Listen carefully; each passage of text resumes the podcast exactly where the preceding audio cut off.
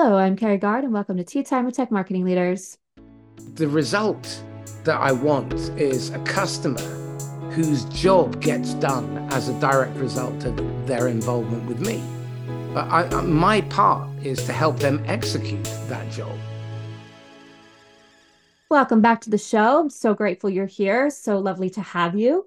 I have a really interesting conversation this week, and I actually had the conversation a few weeks ago and I bumped it up because it's very timely. It's very timely in the way that the sales process is shifting. And I don't think it's shifting fast enough, quite honestly. I'm still getting emails. I got one last week, got an email last week from somebody reaching out saying, We have this product that can do these things for you. Here's an example report. Wonderful. The report looks great. Actually, I am vetting my current system right now this is very timely. So I asked him a few questions in regards to what the product can do in terms of the pain that we're having of what we needed to solve. And he said that it can do it and that he could show me on a call. And I just said, no, that's just good enough to know that you have the feature and the functionality that this thing can do what it says that you're saying it can do. I'm currently looking at a vendor that I've been with for the last five years who also says that they're rolling out a new feature that can do what I what I need it to do and I need to make sure that I give them the proper due diligence because we have five years of data with them. So I can't move just yet, but great to know that your product is out there. I'll be in touch. Eh, you know, if I need to, you're on my short list, is what I told him. You're on my short list if I need to vet a new a new vendor. And then he emails me back and says, why don't we jump on a call so I can show you what this can do and so that you can make a better decision? And I was like, dude, I I know what I'm doing. I know what I need to do like now you've just lost a customer because you're not listening. And so much of what Marcus talks about is that active listening piece, the sitting in the questions, the understanding of the pain, where the pain's coming from, where the hesitation's coming from, where the risk, where they feel like their risk is coming from, right? Our job as sellers is to mitigate risk, not reduce it, completely wash it away. There's no risk here. Right. And if there is risk, we're going to absolve it and it's all good. And he tells a wonderful story about how, of and a great example of that. Marcus Cauchi joins me to walk us through how he sees the buyer's journey. And I think this is really important and really timely for all the reasons why I just said it. And I think I've had this conversation so many times about the customer journey. You can actually go through my show, um, my podcast, and see that a couple headlines that actually say customer journey in the headline to find them, and I'll and I'll post them in the show notes too.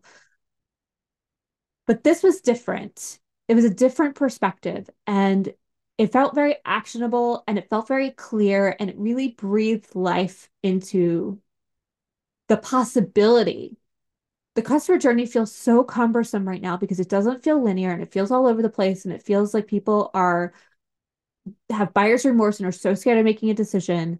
And he breaks that all down for us in a way that feels like oh we can overcome those things in a really intentional way and we can do it up front and we can build that trust early and often and we can keep showing up with it. And we can be in it for the long haul and we can build a really thoughtful, wonderful customer base. It's so good, y'all. It's so good. I literally took, I took uh, five pages of notes through this call. And I probably could have taken more, but I just got so sucked in at some points I stopped taking notes. And then I went back to taking notes. Such a good conversation. Real quick about Marcus. Marcus revolutionizes your sales performance, boosts your career, and cultivates lifelong customers with his innovative strategy for selling complex, high value solutions to mid market enterprise clients, Marcus can help you accelerate your success and achieve your goals. Through his value focused approach, Marcus builds trust based relationships with clients and, and expertly navigates objections to provide tailored solutions that address their most pressing needs and goals. I'm going to stop there because he says a lot of this. And I really want you to go on the journey with us of what Marcus has learned and the system he's built and how he really sees the customer journey. It's so good, y'all. It's so you're going to want to sit down. You're going to want a notebook. You're going to want to take it in um, and maybe even listen to it again. All the things. Let's go.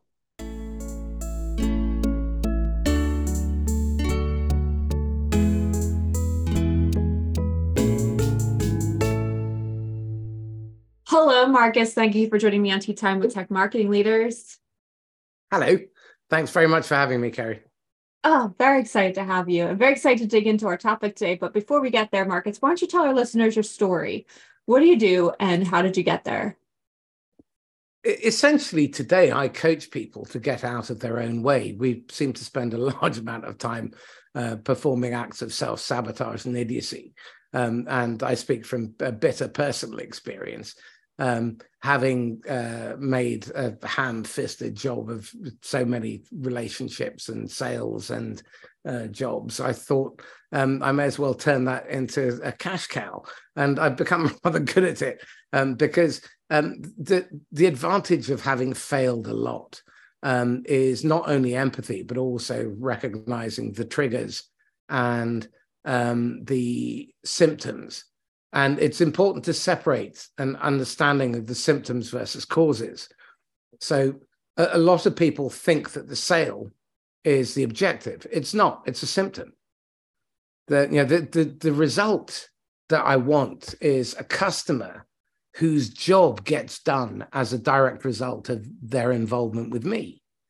But I, my part is to help them execute that job. Um, they have to be the hero. And so a huge amount of what I do is teaching people to reflect and recognize the effect that they have. What you, you know, how you show up is pro- uh, reflected back on how you project out. Um, so if you want people to trust you, you have to lead with trust. You have to trust them. Um, if you want people to be vulnerable, you have to be vulnerable first if you want people to get your needs met, you have to get their needs met first.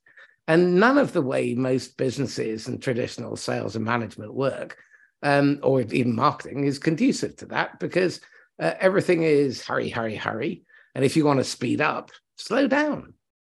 Um, if you want to get lots and lots of business, be patient. Um, if you want to sell to people, have them buy from you and stop selling to them. So that that's kind of where I, I got there by failing a lot.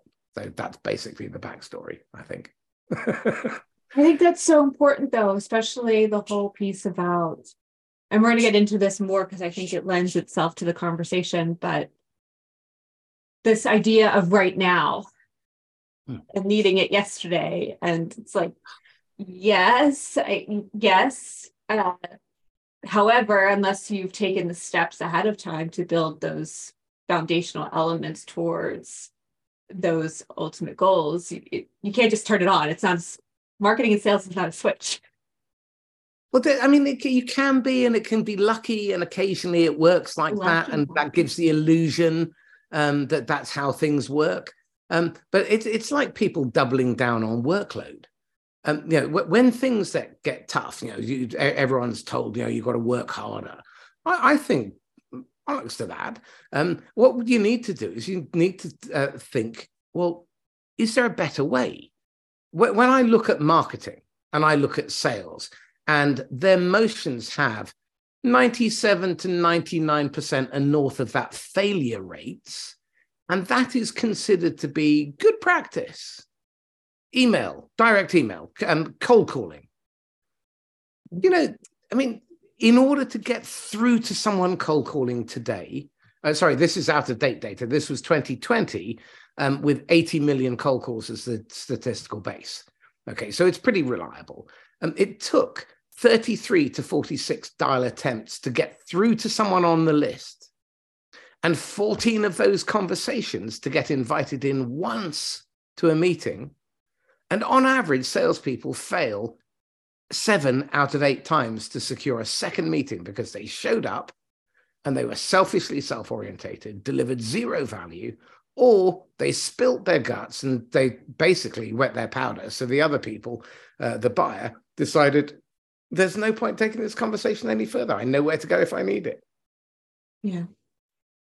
Now, yeah. that waste is offensive to me in what way?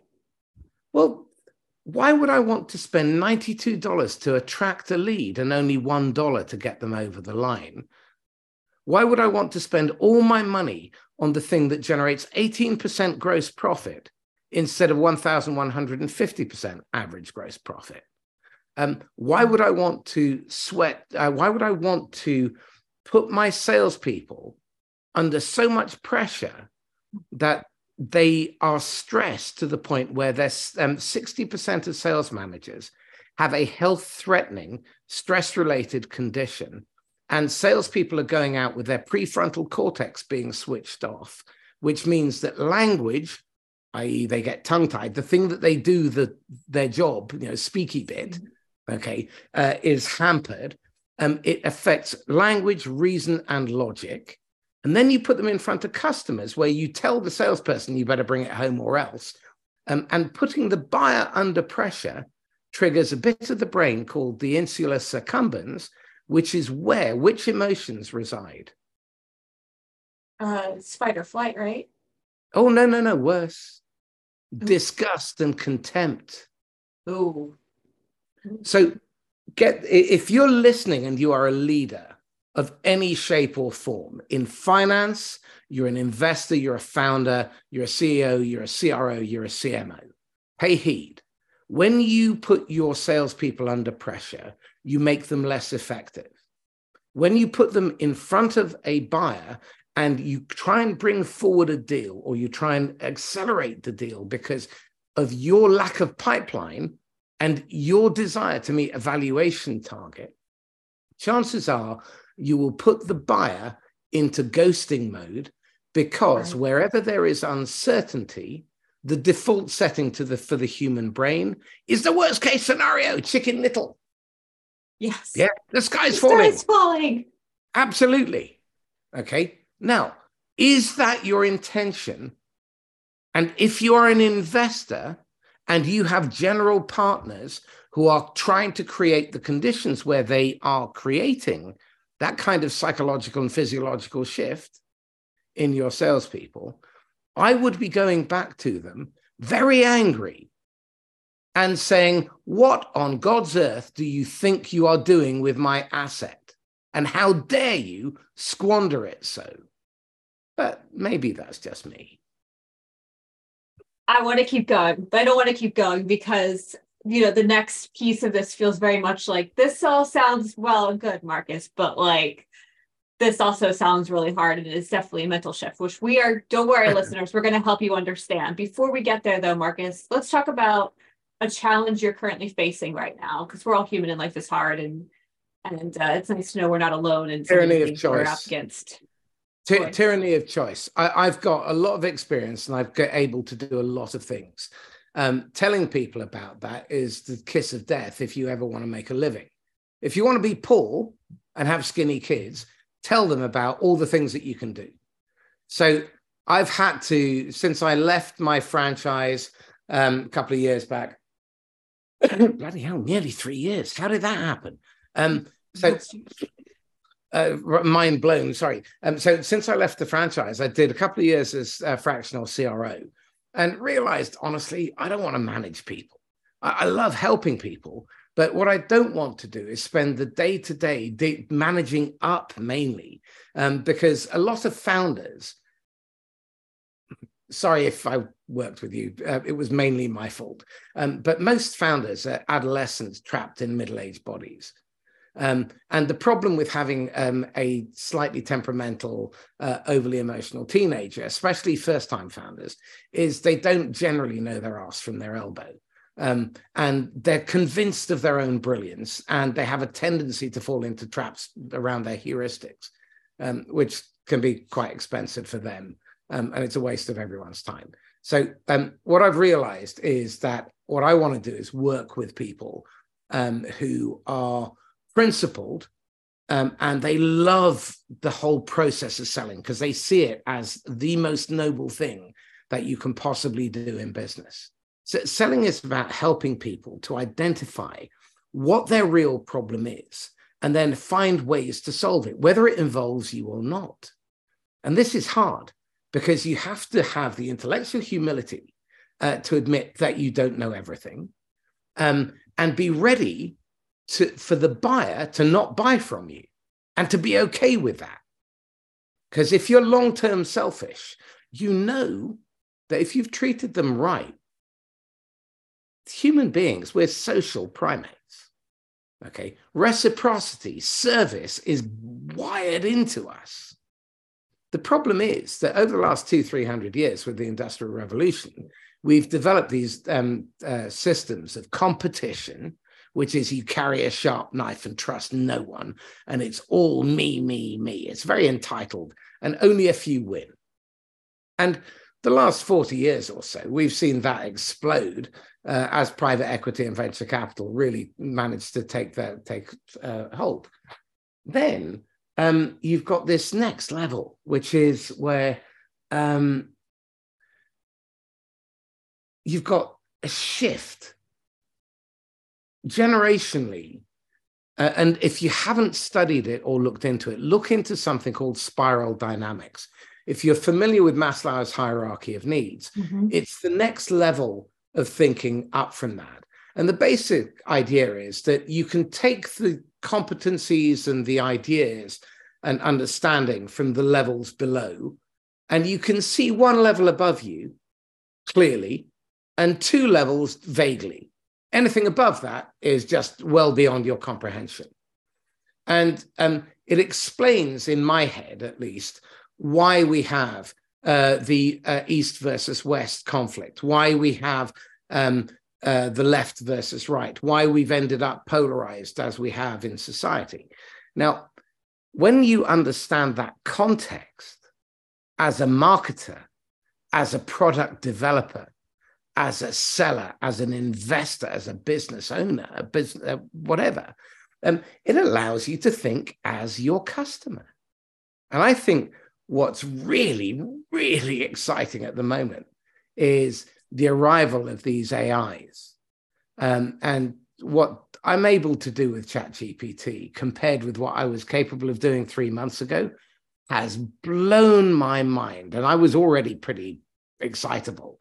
Um, you know, today, uh, in three hours, four hours, I'm running a program with my neuroscientist pal Moeed Amin, and we're looking at how to unpack and decode your buyer's psychology using ChatGPT. And we're starting with you.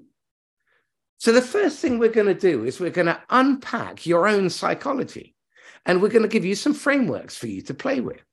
And these are guided practices. So it's not us doing it, it's you doing it.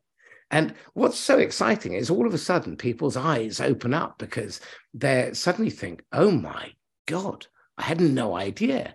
Then you plug into a tool like Crystal Knows, which is a little LinkedIn plugin that mm. looks at people's personality and communication style. Well, how can you maybe make use of that? Well, you suck that data out and you put it into ChatGPT. And then you put it in with any recent uh, pronouncements from the CFO or the CEO. Um, and you start to pass that language through it. And before you know it, you've now got um, a framework. And if you use the, if you ask the right prompts, you can have it deliver content, nuanced content based on the tone of the buyer.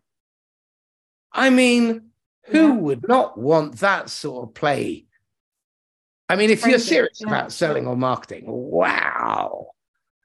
Yeah, and that level of personalization, you know, we've talked about how hard that level of personalization is and how much time that takes to even build the personalization out and get in front of people and then and then how you scale that, which is circling perfectly into the conversation I want to have. I know, blown, mind blown. Sorry, I'm spilling my water all over my hand because I'm getting so excited. I, I'm with, you. I'm with you. I'm with you, Marcus. So, in terms of let's let's break this down a little bit. We're talking about persona. You're basically talking about personas. Well, partly it, persona is one part partly. of it. Yeah, context uh, is really important. Yeah, so let's pull up from that for a second and just describe the customer journey, right? So because that's getting into this a bit. This is a part, this is a part of the customer journey, a very small part, I would say, given how okay. lengthy. So for, for you, in in your experience, Marcus, what does the customer journey mean for you? Okay, I'm going to do this with a metaphor, and um, I'm stealing this absolutely from Colin Shaw and uh, his e- exceptional podcast. He's fantastic. Um, but this is the uh, McDonald's customer journey from the perspective of a McDonald's employee. Someone drives up to the squawk box, places their order, drives forward, taps their card, drives forward, picks their food, drives off the real customer journey. For those of you who have children, this will become familiar.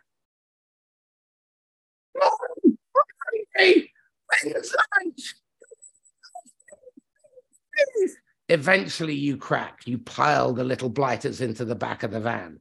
You buckle them up. You're driving through heavy traffic. It's lunchtime. It's on a Saturday. Um, there's traffic. Are we there yet? Are we there yet? World War III is breaking out. They're fighting. Shut up. Um, you get to the back of the queue. There are 12 cars in front. Um, as you crawl forward. And anyway, it's about 97 decibels, the equivalent of a jet engine, as it's just warming up at the taxi. Um, then um, you finally get to about two um, cars from the order, um, and you make sure you get their order. Then you drive forward and someone who's speaking English is probably their fourth or fifth language is trying to take your order. They've probably got a PhD from Aleppo University in you know, chemical engineering, but you know, life has thrown them a, a bit of a googly. Now they're trying to take your order with your kids screaming in the back, and one of them's a vegetarian, so you know that's a piece of shit. Um, and then you've got to wait, but wait for it. Then they change their mind, so you're not entirely sure, but you think, oh, enough and you drive forward. And the best bit of the whole piece is the walletectomy, where you tap your card and your money goes out of your account seamlessly. It's the only painless bit of the whole piece. Then you drive forward. Now, if you've got the vegetarians, you know you're probably going to have to wait. If you don't have vegetarians, you're worrying about do I check or do I drive off? Because there's 16 cars around the corner and you're feeling all that social pressure. Then you drive off and before you know it, you have to detour to A and E because one of them is currently um, sporting a chip up the nose, um, and uh, the other one's vomited uh, milkshake. Meanwhile, after the A and E, you then have to have the car cleaned out and you have to recycle the packaging. That's the buyer's journey. Now, the problem is your buyer's journey is really like that because no matter how you introduce it, my favorite model is Bob Moesta's model um, from, uh, and it's M O E S T A.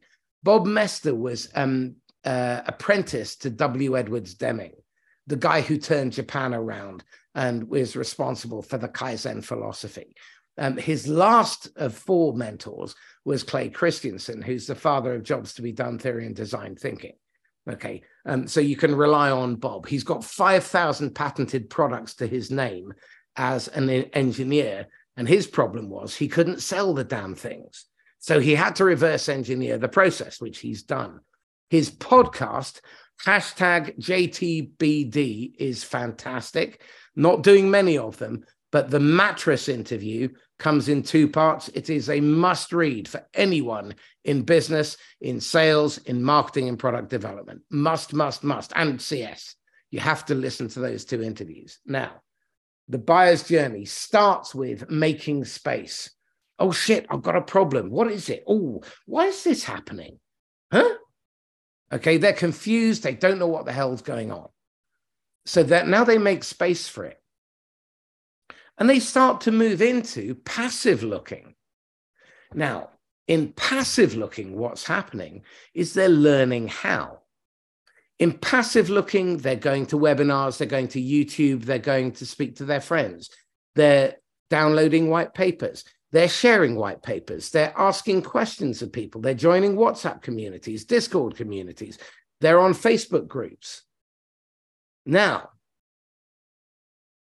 the first thing that this raises, or what, what's the question as an owner and as a marketer that that litany has just raised in your head? What do you What do you mean the litany? Okay, questions? well, like what's uh, next? Okay, let me ask a better or... question. Okay, as the owner of a business and a seasoned marketer, What opportunities does that represent? Just that passive looking stage. Uh, it, it does a couple things. It provides ongoing value. Um, it builds relationships because you're showing up with the value of what they need, and you're building trust as well because, yeah, because you're uh, you're yeah it's relationship and trust building without actually ever having to talk to them okay. and giving so them let, you're putting them in the driver's seat making decisions and learning more. Absolutely. So let me share with you the trust equation developed by charlie green. Okay. So he wrote the book the trusted advisor and a book everyone must read two books everyone must read bob Moesta's demand side sales which makes you think as the customer. Okay. Um, and then trust based selling now, Charlie came up with the trust equation. Trust equals credibility. That means you can do what you say you can do. Plus reliability. You do it. Who knew? Plus intimacy. Now, intimacy is the most important operator in this equation. But let me repeat it. So, trust equals credibility plus reliability plus intimacy over self orientation. Okay. Not about you. It's not about you. It's about them. But it has to be about you eventually. But this is what we mean by being long term selfish. Yeah. Yeah. We eventually get our needs met by helping our customer get their needs met and helping them execute on the job they have to get done. Every business has a job to be done. When you understand what that job is, everything makes sense. If you are part of a private equity portfolio, forget what the original job to be done was, which was to serve customers by you know specific people solving specific problems. Now you serve the bigger job to be done, which is the valuation target. Because what the general partners care about is raising the next fund. Yeah. Yeah. That's the job to be done. When you understand that, every act of idiocy and cruelty that they inflict that causes people's brains to switch off and causes customers to respond with disgust and contempt and delay the sale and reduce performance is driven by the job to be done because the idiots at the top aren't thinking about the outcome. They're thinking about their outcome and thinking as as if it matters instead of as as if it is the symptom, which it is. And I'll give you two examples. Sorry. Right. Um, let me just make sure I'm clear. So our our outcome of sellers is the need to sell the thing. But if we can think about the buyer's need and their final outcome and work to meet that, the sale will naturally happen yeah. over time. The sale is a symptom. That's exactly what I mean. You're 100% on the money.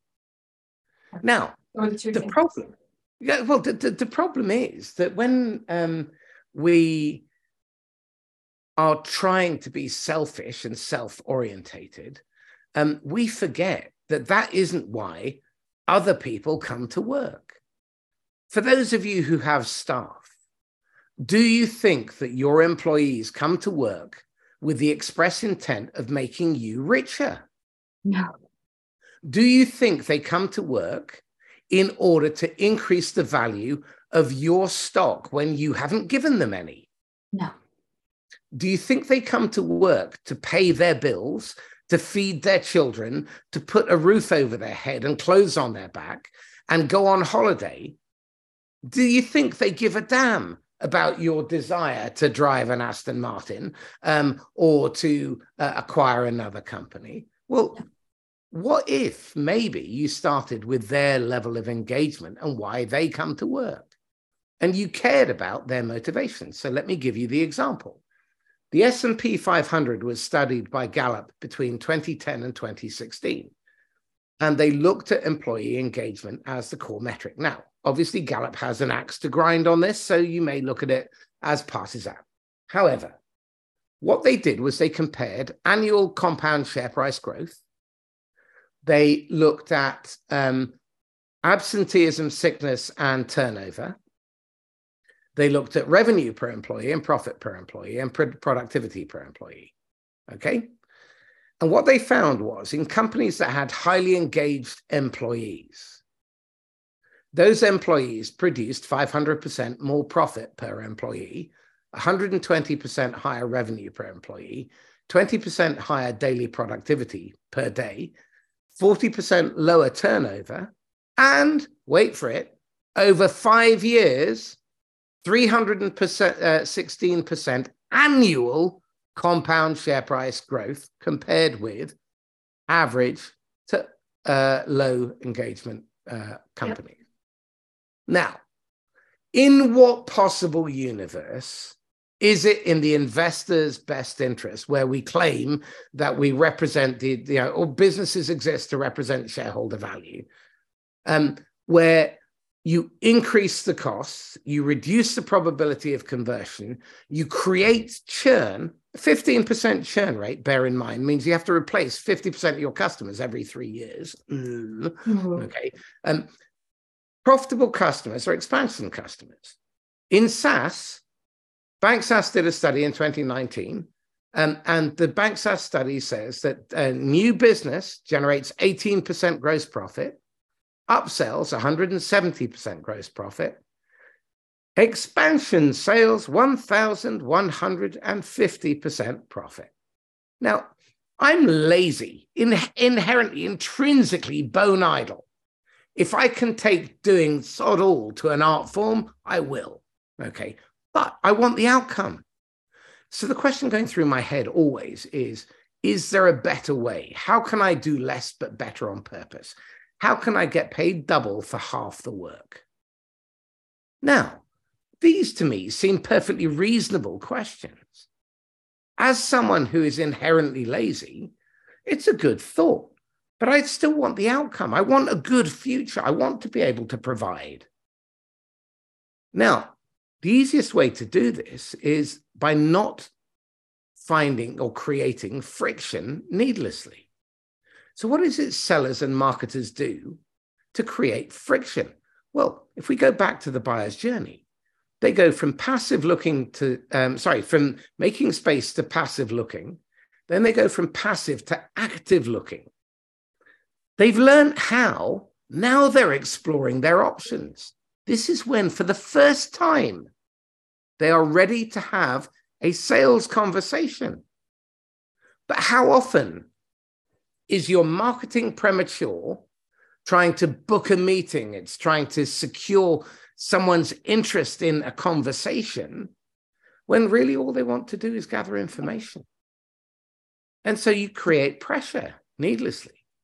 Are you saying that happens in the passive looking space or even in the active looking space? They're still trying too early to book a meeting? Uh, well, in the in the active looking space, they will be open to it, but only oh, you get away from being a feature function monkey, which is what most mm-hmm. salespeople are. I remember I was commissioned to uh, write uh, a framework for um, a massive uh, manufacturer of um, hardware, and they rejected it because it wasn't about the product. Now, the problem was they had a 2% conversion rate and they wanted to increase it, but they wanted the pitch to be all about the product. No one buys product, people pay for and rent outcomes. They never buy anything outright. I may love an Aston Martin, and the consumption and adoption and satisfaction levels are through the roof. If I've got elderly parents, it's no use when I have to take them into my home, and now I need something that can take their wheelchairs. Astons are not known for that. No. Even even their what's it MPV or whatever it is. Um, they probably don't have an MPV, do they? They've got um, a, a Chelsea tractor. Now, now, yeah, the the challenge is that we have to understand where the buyer is on their buying journey and meet them where they are, not where we want them, where we wish they were. So, in that active looking, they will take a call but we have to enter their workflow, enter the world that they occupy in a way that makes us different. That means getting them to talk about their problems. Because the minute you make it about you, the guard goes up. Mm-hmm. Name me 10 salespeople you trust. there you go. Uh, yeah, the list is very, right. Okay. And uh, for those of you just listening on audio, Kerry just closed her cardigan up. Now, I know she was complaining about the cold earlier, uh, but that is a subconscious response when people get defensive.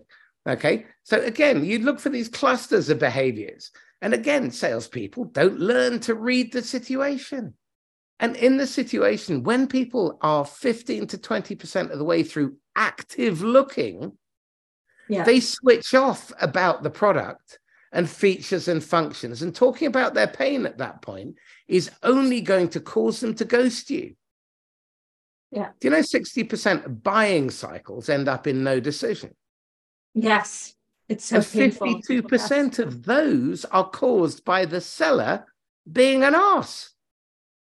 Give us some examples of what quote unquote being an ass means in in that you know on those calls and that active is it just uh, simply talking things. about features and making it about yourself or? It's two things. They, the first thing is you ratchet up the features and benefits and you remind them of this brilliant better future. They've already got that in their head. They know it. The other thing you do is you remind them of their pain. They already know that too. What are they doing about 15 to 20% of the way through it, of the call or of the of the buying cycle. Of the buying so cycle. they're, now oh, in active so looking. early. they're ready they're, they're considering buying. They're they're actively looking. They're speaking to vendors. But about yeah. 50 to 20 percent of the way through something happens.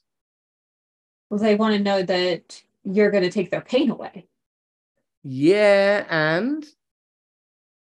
And what you have the experience doing it what if? What if they they don't trust? What do you mean? Like what? what if it goes wrong? Can I trust Kerry? Does Kerry have my back?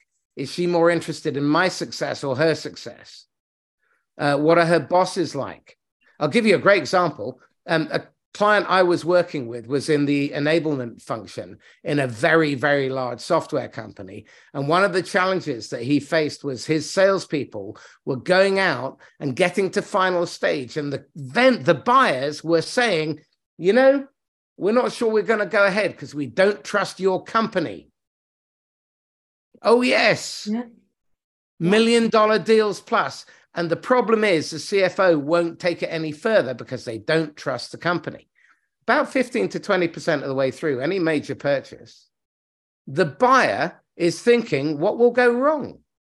And without certainty, the default setting of the brain, speak to your neuroscientist friends, look it up, look up ChatGPT, ask. The default setting of the brain is worst case scenario. That's the baseline. Yeah. So we have to preempt all of that. Now, think again back to my earlier bad question. What opportunity does this open up?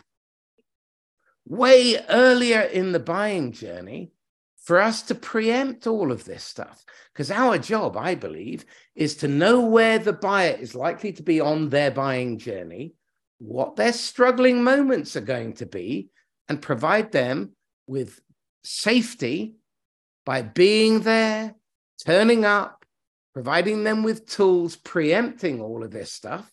So every time they hit a snag, bloody hell, Kerry, wow. this is why you focus on the medium term. You don't focus on the short term. If you're focusing on the short term, 3% of your market will buy. If you focus on the medium term, you're getting about 40%. So when you're talking about that trust, you know, the trust needs to happen in that passive looking. You mentioned that, and you're saying that around the 30 30% mark through the buying journey, people bail because they you haven't built that trust in that passive even looking sooner. space. Even sooner. To, to tr- again, remember the trust equation is trust is credibility plus reliability plus intimacy over self orientation. There is another very, very powerful equation um, which was developed by my pal and partner, Darryl Stickel. And it is vulnerability times uncertainty equals perceived risk. Now, think about that. If your number one job is to make sure that the other person does not perceive you as a threat, and your number one job is to make sure that they feel safe whenever they think of or engage with you. How would that alter your approach in terms of outbound, outreach, marketing, content? Yeah, I mean, that's exactly where my brain went of trying to figure out well, how do you trust comes with relationship building and and you can do that to a certain extent with content for sure in terms of case studies and examples and um, putting out how-to guides to showcase how I t- tell my team this all the time like you don't have a secret sauce. Like let's be real in that there isn't people want to understand that you know what you're doing. If they're they don't want it because they're going to take it and go do it. And if they are then great more power to them but at the end of the day we need to showcase that we know what we're doing and build that trust with them through that way. And so you know content for sure up front and doing that for sure. But on the long run which i think is where you're going to you're going to go to next you know that the, rest of that buyer's journey is that relationship building one-on-one right? In terms of like the people you buy exactly. from. The, buyer, the buyer's journey doesn't end at the decision and the first transaction or first use because the buyer's journey um, at the decision point now they're making trade-offs so when you bought your house you were deciding do we need five bedrooms or four? Do we need a second bathroom? Uh, what sort of access routes do we need to transportation, to schools, to shops? Um, you know, are we going to bring uh, elderly relatives over? If we are, uh, do we need to factor that in? Um, you know, how old are the kids now? How do we use the space? Um, you know, is this going to be convenient? Can I, whilst I love, um, you know, the wood paneling, can I be bothered with having to woodworm it every five years? Yeah, these are all mm-hmm. trade offs. Now, what you do is you take stuff away from the overall pot, and what you're left with is a compromise. Now, this then brings us to something else that's really, really important. What you and I operate in worlds of wicked problems. The problem that I see is that most people try and solve wicked problems with simple point solutions, and that doesn't work. So if you have an imperfect system that's found an unhappy equilibrium, but it's working, sort of, and you limp along and it sort of totters, if you keep poking it by adding more layers of complexity and adding yet another piece of technology and adding mm-hmm. more process and changing stuff without thinking about the end game and working backwards, then what you end up doing is just creating, you know, when you've got an old spinning top and you keep mm-hmm. poke, poke, poke, or a gyroscope. And after a while, it falls over. Now, it might bounce back up again, but then it'll fall over again. Well, the same thing happens when you don't look at the bigger picture. Wicked problems can be defined by four criteria. The first is whatever you try first doesn't work.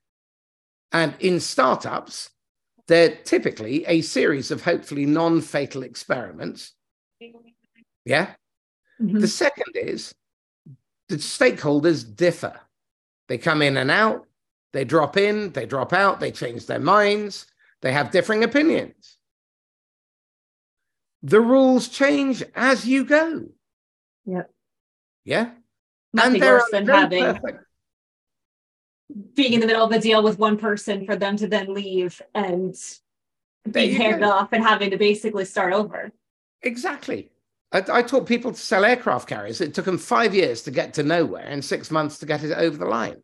When they stopped faffing and started understanding what they were trying to do, uh, a pal of mine um, sold six battleships to the Department of Defense in 14 minutes. Is that he worked because... for shipbuilders? That because he understood that the reason the admiral was talking to them was he wanted battle ready battleships and they built their proposition from backwards from that. Who wants a hunk of metal that costs you two and a half billion dollars stuck there as a sitting duck with 1,200 uh, lives on board and 80 aircraft and six other ships? No one. What you want is a battle ready battleship that within 24 hours is going to be ready uh, and seaworthy again, no matter where it is in the world, even if it's near hostile territory. That's a yeah. huge. That's a huge proposition. Like that's a. But that's thinking as the customer, not thinking right. as a selfish investor. Right. So people don't come to me for training and coaching. No one's ever bought coaching from me because they wanted coaching.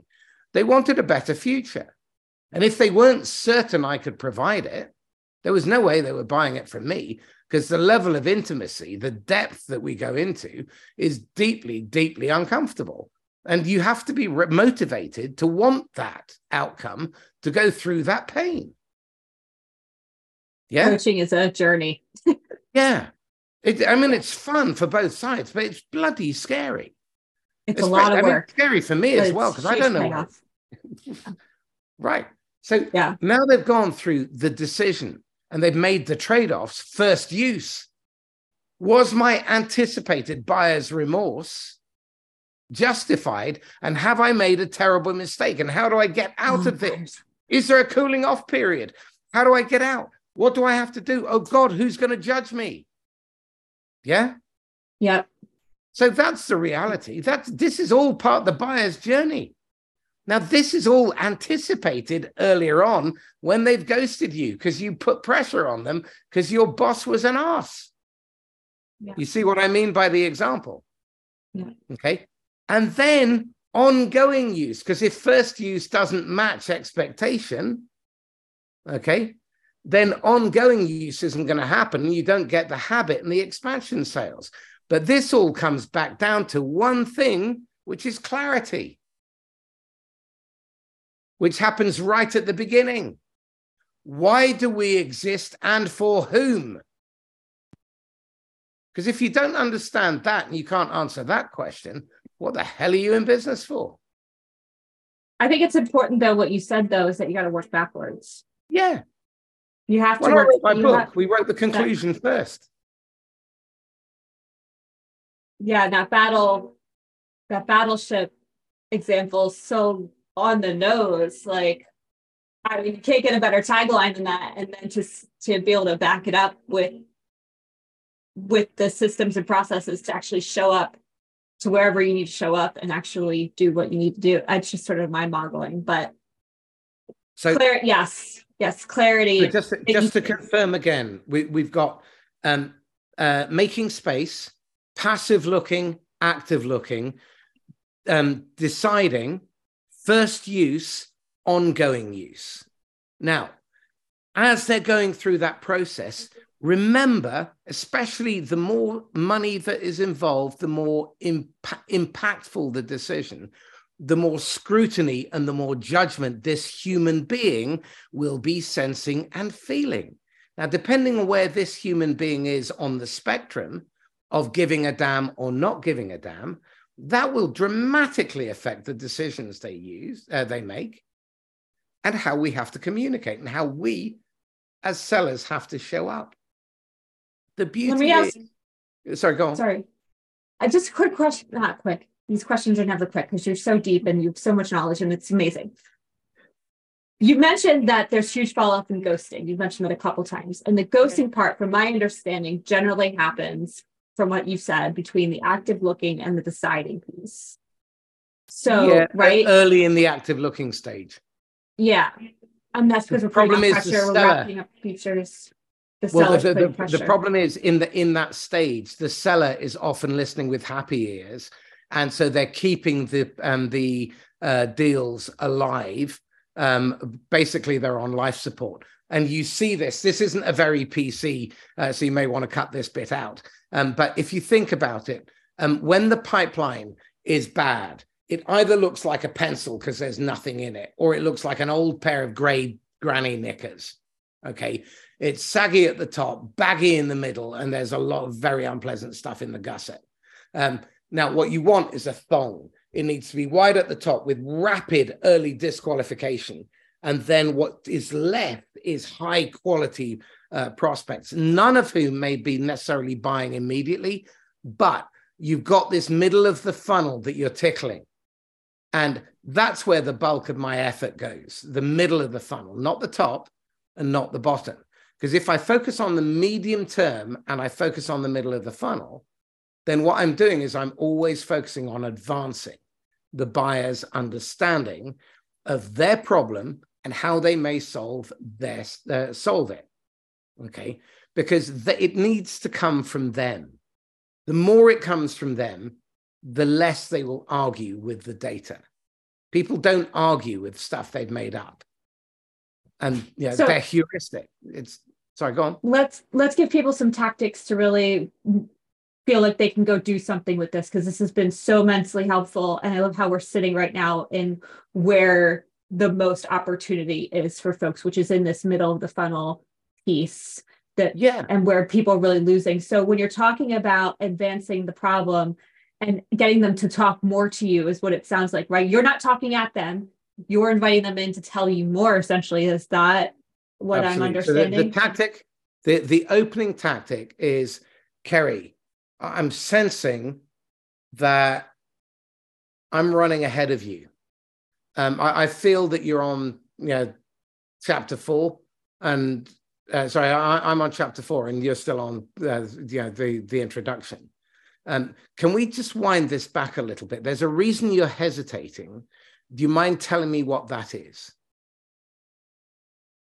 Okay. And there's a very good book called The Jolt Effect by Matt Dixon, and I can't remember the name of the other authors, but um, uh, they, they've done the research. And in fact, my partner, um, Moeed, has done very similar research, which uh, supports this too.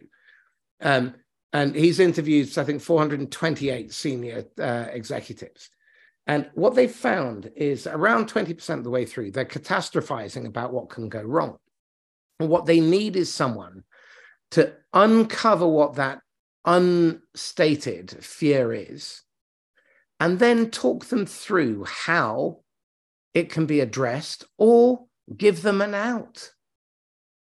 You have to be ready to take a no, but and you have to be ready to give a no. Because if it's not right for the customer, you have no right to sell it to them. I said earlier that selling should be the most noble thing you do in business.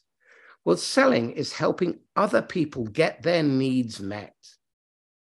Our job is to enter into their world, find out where they are, and the context in which they have to operate and help them make the best decision for themselves today and in the future, whether it involves me or not. I want to end it there because I just you normally I sum it up, but I feel like you just did a beautiful job of that, and I'm not going to step all over it. It's absolutely perfect. I'm so grateful that you joined me, Marcus. And I think this conversation is so important. And I hope people reach out to you to learn more about how you help sellers because I run into it all the time. It's why I, you know, wrap myself up tight in my, you know, every time a salesperson reaches out to me, I, I, I cringe. It's like you said, right? It's, it's like so, you have to wash afterwards. It's so unusual that you run into sellers who really just want to help out and really care and it's not about them trying to make their goals right? Um, let, let, let, me just give one story of how this works okay?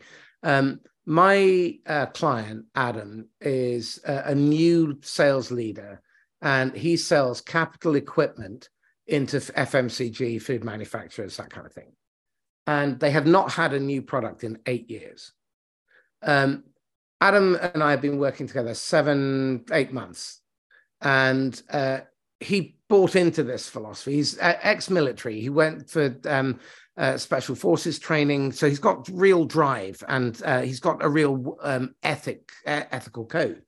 However, um, when he was in the role, he was a fantastic individual contributor, um, and he worked really hard and he did all the right things. He got promoted, and he discovered that the job of being a manager is very different.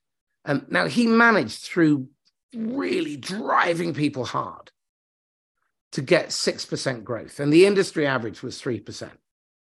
So he was doing well. This year, with the industry average at 3%, he's at 28% growth. Every one of his people is at or above quota. The CFO came in three weeks ago and said, Adam, if it wasn't for the fact you were so far ahead of budget, I'd wonder what the hell you do because you seem to just swan around the office drinking coffee. Now, the point being, he's paying him for the outcome, not for looking busy. Okay. And he, Adam has now instituted a policy that it's almost a sackable offense if you put your customer under pressure to buy.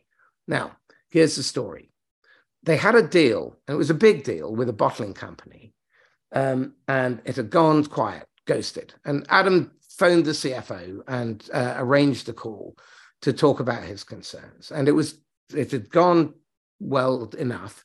And what Adam spotted was that there was something that the CFO wasn't quite saying. So he said, Look, why don't we do this? Let's extend the trial for two months at our cost. So no cost to you. And then at the end of that, you can decide whether we pull the equipment or you uh, go ahead and you roll it out. And at that point, the CFO just stopped. And there was a physiological shift. And I've taught Adam to spot this sort of stuff. And he said, there's something that I've said or done or failed to say or do that's causing you to hesitate. Do you mind telling me what that is? About four years ago, we tried a similar solution. And when we did, it caused microfractures in the bottles and we had to withdraw um, four million pounds.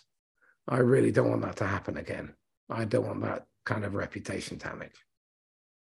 Now, that's all it took he signed up for five years and he signed a five year renewal paid up front. Biggest deal in the $3 billion businesses company history.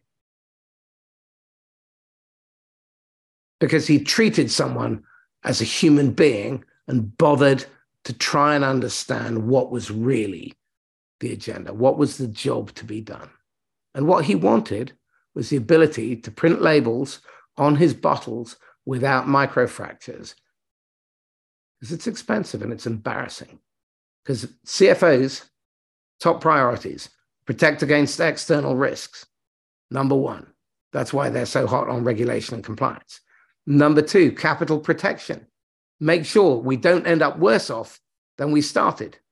Number three, growth. And number four, find ways of mitigating the threat that human beings create because they're unreliable and emotional and disloyal. What was the what was the give though? Because he said, he, he said he recognized there was a problem. So he said, look, why don't we extend the trial for two more months and we'll cover the cost?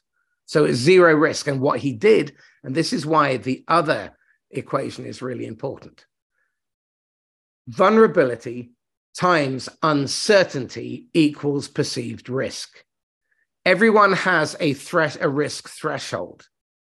Now, this is this is one to end on. Okay.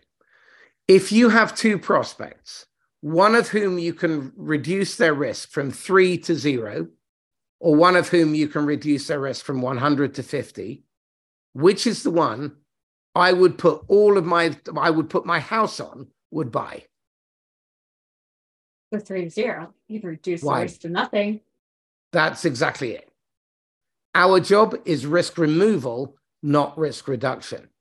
Now, as a seller, if you can remove the sense of risk, because every time you have done something that serves them first, you turn up, you're timely, you're relevant, you're valuable consistently, you share confidences, you tell people when you've got and some intel about a competitor of theirs.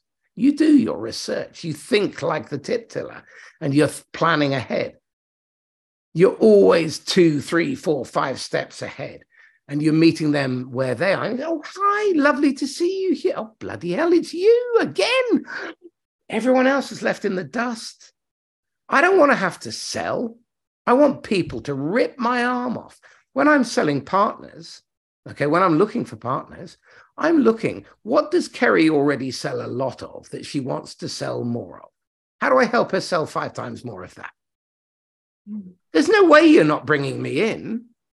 Right. If every time you bring me in, you 5x your order value and your sales cycle is half as long and you make 64 times the profit, what's the probability that I will be chained to your chained to you? There's no way uh, you will be my biggest source of business. I'll never have to prospect again. Yeah, it's true. Oh, Marcus, this was so helpful. I learned so much. I, I felt like I was in a uh, educational space where I was being taught to, and that was just. I'm so grateful. Before we ter- before we leave here, you're more than a salesperson. You're more than a coach. We'd like to learn a bit more about you. Three quick questions. The first one is: Have you picked up any new hobbies in the last few years, given the change of the world? Um, well, I've recently gone through a bit of a health kick, and I'm uh, working with uh, a coach, a functional medicine practitioner called Amal Ismail, who is uh, married to and was introduced to me by Moed Amin, my um, uh, neuroscience partner. And um, I've lost 20 kilos. Um, I've started walking and I'm toying with the idea of going to the gym eventually. Um, but um, that's one thing. Um, the AI has really got my got me going because um, I use it as a foil. My favorite prompt is disagree with me. It's just so cool. You know, uh, two years ago I learned that go out and find people who disagree with you. Now I've got this machine that can disagree with everything. Um, you know, it, it's like being um, you know uh, having my teenage children uh, on my shoulder constantly saying, You're being an ass. And so it, it forces my humility. Um, so I'm hoping to take up photography again because I did used to love it, but um, they're very heavy. Yeah. yeah. The good cameras are. Yeah, it's true. The lenses. Lenses. Uh, well, unless I buy a Leica, which in, in which case um, they're, they're very light, but they're exceptionally expensive. It's a mortgage. Well, if you get back two. into it, I'd love to see your photos. Um, well, I, I, I, did some at the weekend, so I'll I'll, um, I'll put, put them up for you. So awesome. We did the bluebell um, wood. Oh, amazing. You know, I'm going to leave it there because yes, I I love that you have these hobbies. I love that you're digging into them. And yes, if you, I want to see your photos. That sounds amazing, and I'll and I'll uh, link. I'll maybe throw one or two into our blog post because that sounds awesome. Marcus, I'm so grateful. Thank you so much. It's my pleasure.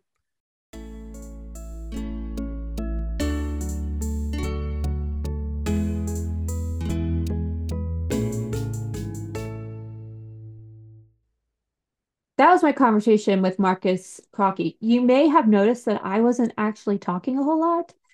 Sometimes that's good, sometimes that's bad. Sometimes that bites me because people get on a roll and they'll sort of ramble. I didn't feel like Marcus was doing that. I felt like I was in a lecture hall like a really glorious, wonderful lecture hall where this professor was standing up there and telling me all these wonderful stories. And I was just captivated. I could not stop. He caught me off guard when he asked me questions because I was like, oh, it's my turn. I was just so enthralled with what you were saying. I didn't know you were going to ask me a question right there. So, so yeah, tell me more. I took notes upon notes, five pages. I learned so much. So here was my my clear takeaways. The in terms of the buyer's journey, having it clearly laid out in terms of making space, passive looking, active looking, deciding first use and ongoing use was just I've never heard it so clearly, but also so descriptive. It really shows us how we can show up from a marketing and sales perspective in each one oh, I'm so excited to like go create content now and to work backwards to really understand the challenges my audience is facing in this moment and what their their wicked problems are.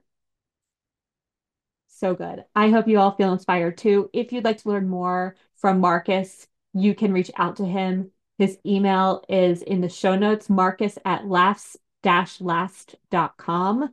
He's also offering to my audience specifically a webinar of six to eight companies for an Ask Him Anything. So if you're interested if you fit Marcus's ICP, you have a complex, high value solution to mid market and enterprise clients.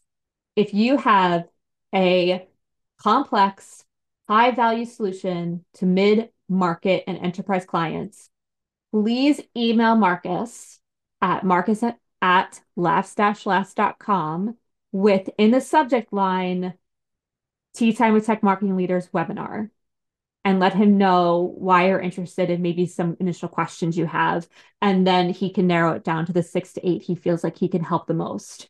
Um, I highly recommend it. He is a wealth of knowledge. I even even before and after the conversation, he was teaching me. Like there's so much knowledge he has in regards to sales and how to do it better and how to do it for the long run and how to build and cultivate thoughtful relationships to help your clients.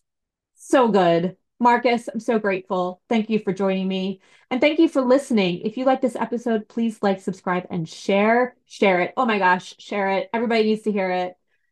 I let's change the way selling happens and let's make it more human and more engaging and in a way that we all want to work and help each other out. Yes, to all of this. This episode was brought to you by MKG Marketing, the digital marketing agency that accelerates the mission of cybersecurity brands through SEO, digital ads, and analytics.